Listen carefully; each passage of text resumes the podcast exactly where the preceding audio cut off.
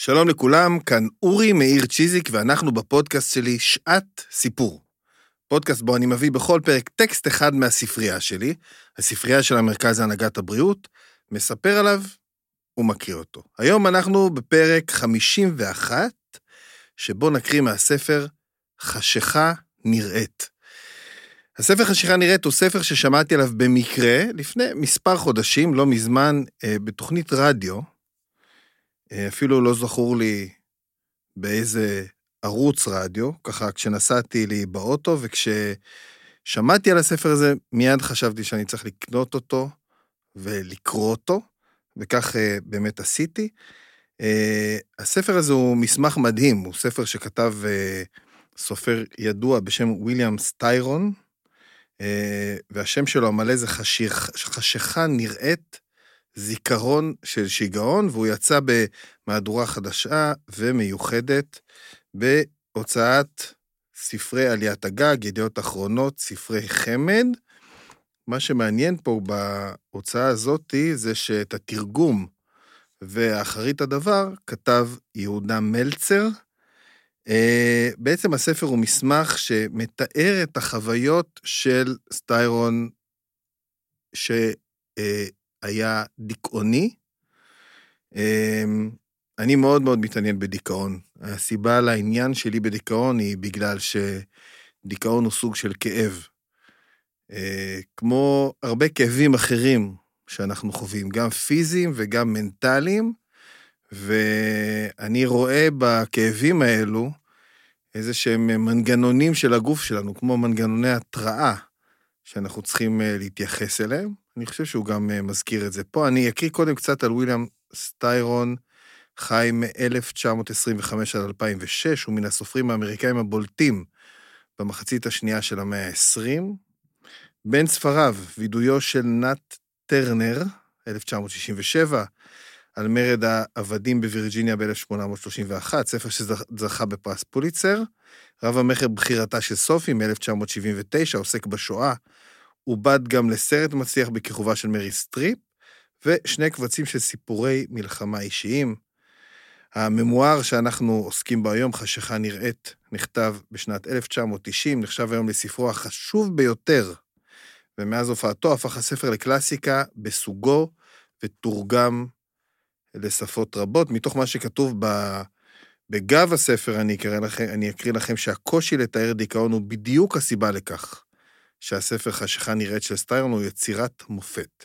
זה לא רומן, זה ספר על הדיכאון שלו עצמו, והוא פשוט יוצא מן הכלל, אולי הטוב שבכולם. אה, חשיכה נראית הוא מסמך מרתק, מכאיב, מעורר מחשבה וגם אופטימי. זה תיעוד אישי כן וחושפני של הדיכאון הקליני שהיכה בסופר ויליאם סטיירון והביא אותו עד אל סף התאבדות.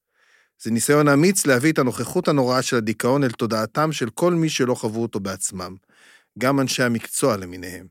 וכמובן, סטיירון, סטיירון מושיט כאן יד אל כל אלה שמתמודדים עם דיכאון. חשיכה נראית הוא מסמך ספרותי שאי אפשר להישאר אדישים אליו. אני צריך להגיד שגם אני, כמו רבים מאלו שבטח מאזינים לפודקאסט הזה, לא חוויתי דיכאון. ואחד הדברים החשובים תמיד, אתם יודעים שאני אומר לאנשים, כשאני מלמד על כאב קצת, אז אני אומר להם שאחת הבעיות בכאב, אחת המורכבויות של כאב, זה כשלמישהו אחר כואב לנו, אין באמת מושג כמה כואב לו. אם זה כאב נפשי ואם זה כאב פיזי. כשהילד שלנו אומר לנו, או הילדה שלי אומרת לי, כואב לי, אני תמיד תמיד צריך לזכור שאין לי מושג כמה באמת ואיך כואב לה. ולכן להתייחס במלוא הרצינות לכאב של כל אחד. וזה משהו שאני לוקח איתי מהעיסוק שלי בכאב, זה ההתייחסות ברצינות לכאב של כל בן אדם שאומר לי, רומז לי, מספר לי שכואב לו, כי אני לא יכול לשפוט כאבו של אה, אדם אחר. אה, וגם עוד אה, משהו שאני לוקח איתי מהכאב, אנחנו גם דיברנו על זה באחד הפרקים הראשונים בפודקאסט הזה, שעסק בכאב מתוך נקמת הרפואה של איוון איליץ', זה שצריך לדבר יותר על כאב. גם כשלי כואב, אני לא יכול לצפות שאנשים אחרים ידעו על הכאב שלי, אם אני לא מספר את הכאב שלי החוצה. בקיצור, דברו על הכאב שלכם. דיכאון, שאני לא חוויתי דיכאון ואני לא מכיר דיכאון, הוא גם סוג של כאב שקשה לנו מאוד לתפוס או להבין אותו, ולכן חשוב לקרוא את הספר הזה, חשיכה נראית. היה לי קשה מאוד לבחור מה להקריא לכם מתוך הספר הזה, כי הוא, הוא לא ארוך מאוד, הוא ספרון קטן, אבל הוא מאוד מאוד עשיר. אז דבר ראשון, בחרתי ציטוט שיש פה בהתחלה מספר איוב, קצר קצר. כי פחד פחדתי, ויעטייני, ואשר יגורתי יבוא לי. לא שלבתי ולא שקטתי ולא נחתי, ויבוא רוגז. זה מספר איוב. ואני אקרא לכם שתי קטעים, אחד קטע שבו הוא מתאר בצורה בסיסית, בתחילת הדרך פה בספר, את הדיכאון שלו, או דיכאון באופן כללי, וגם אחרי זה אני אקרא לכם את הקטע שסוגר את הממואר הזה. אוקיי. אה, אם נאמר זאת באופן יותר ממוקד, פירושו הוא שבמקום עונג, ובוודאי במקום העונג שהייתי צריך לחוש בתצוגה המפוארת הזאת של גאונות מבריקה, הרגשתי בנפשי תחושה שקרובה לכאב ממשי, אם כי שונה ממנו באופן שאי אפשר לתאר אותו. העניין הזה מוביל אותי להעיר שוב על הטבע החמקמק של המצוקה מן הסוג הזה. העובדה שהביטוי, בגרשיים אי אפשר לתאר אותו, מופיע כאן, היא בהחלט לא מקרית, מפני שמוכרחים להדגיש גם זאת. אילו הכאב, הכאב היה משהו שאפשר לתאר בקלות, רוב הסובלים הרבים מספור של המחלה העתיקה הזו היו מסוגלים לצייר בביטחון בפני חבריהם ואהוביהם, אפילו בפני הרופאים שלהם, כמה מן ההיבטים של העינוי שהם חשים, וכך אולי להשיג לעצמם את ההבנה שכל כך חסרה בדרך כלל. חוסר ההבנה שכזה הוא בדרך כלל תוצאה לא של מחסור באהדה, אלא של אי היכולת הבסיסית של אנשים בריאים לדמיין לעצמם סוג של עינוי שכל כך זר לחוויות היומיום. במקרה שלי, הכאב היה קשור באופן מאוד ברור לתחושה של תביעה או חנק, אלא שאפילו הדימויים האלה מחטיאים את המטרה. ויליאם ג'יימס, שנאבק בדיכאון במשך שנים רבות, ויתר על הניסיון לתת לו תיאור נאות, מה שאומר כי הדבר כמעט בלתי אפשרי. וכך כתב בספרו, החוויה הדתית לסוגיה, פתח גרשיים, זהו סבל ממשי ופעיל, מין כאב עצבים נפשי שלחלוטין לא מוכר לחיים הנורמליים. זה ככה לתפיסה שלי, דיכאון בעיניים חיצוניות, ועכשיו אני אקריא את הפרק העשירי פה, הפרק קצר שסוגר את הטקסט הזה. לקראת סיומו של אחד הסרטים המוקדמים של אינגמר ברגמן, מבעד לזכוכית האפלה, אישה צעירה, החווה את חיבוקו של מה שנראה כדיכאון פסיכוטי עמוק, עוברת חזיון שווא מלא אימה. בעוד היא מצפה לבואה של איזושהי הבלחה טרנסצנדנטלית, גואלת של אלוהים, היא רואה במקום זה את הדמות הרוטטת של עכביש מפלצתי שמנסה לאנוס אותה. זהו רגע של זוועה מיידית ואמת צורבת. אבל אפילו בחיזיון הזה של ברגמן, בסוגריים שהוא עצמו סבל מדיכאון אכזרי, ישנה הרגשה שעם כל היכולת האומנותית המושלמת שלו, הוא רק כמעט, אבל לא ממש הצליח להעניק לנו תמונה אמיתית של הזיות התעתוע המעוותות של התודעה הטובעת.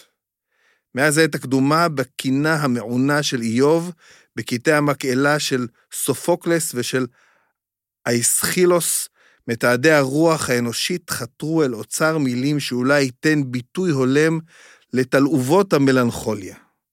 לאורך תולדותיהן של הספרות ושל האומנות, הנושא של דיכאון נמשך כמין חוט שני של עינות, למין המונולוג של, המונולוג של המלט, עד אל בתי השיר של אמילי דיקנסון וג'רלד מנלי הופקינס, מג'ון דון אל נתנאל הוטורן ודוסקויבסקי דוסטויבסקי ואדגר אלן פו, קאמי וקונארד ווירג'יניה וולף, ברבים מהתחריטים של אלברכט דירר ישנם תיאורים מצמררים של המלנכוליה שלו עצמו.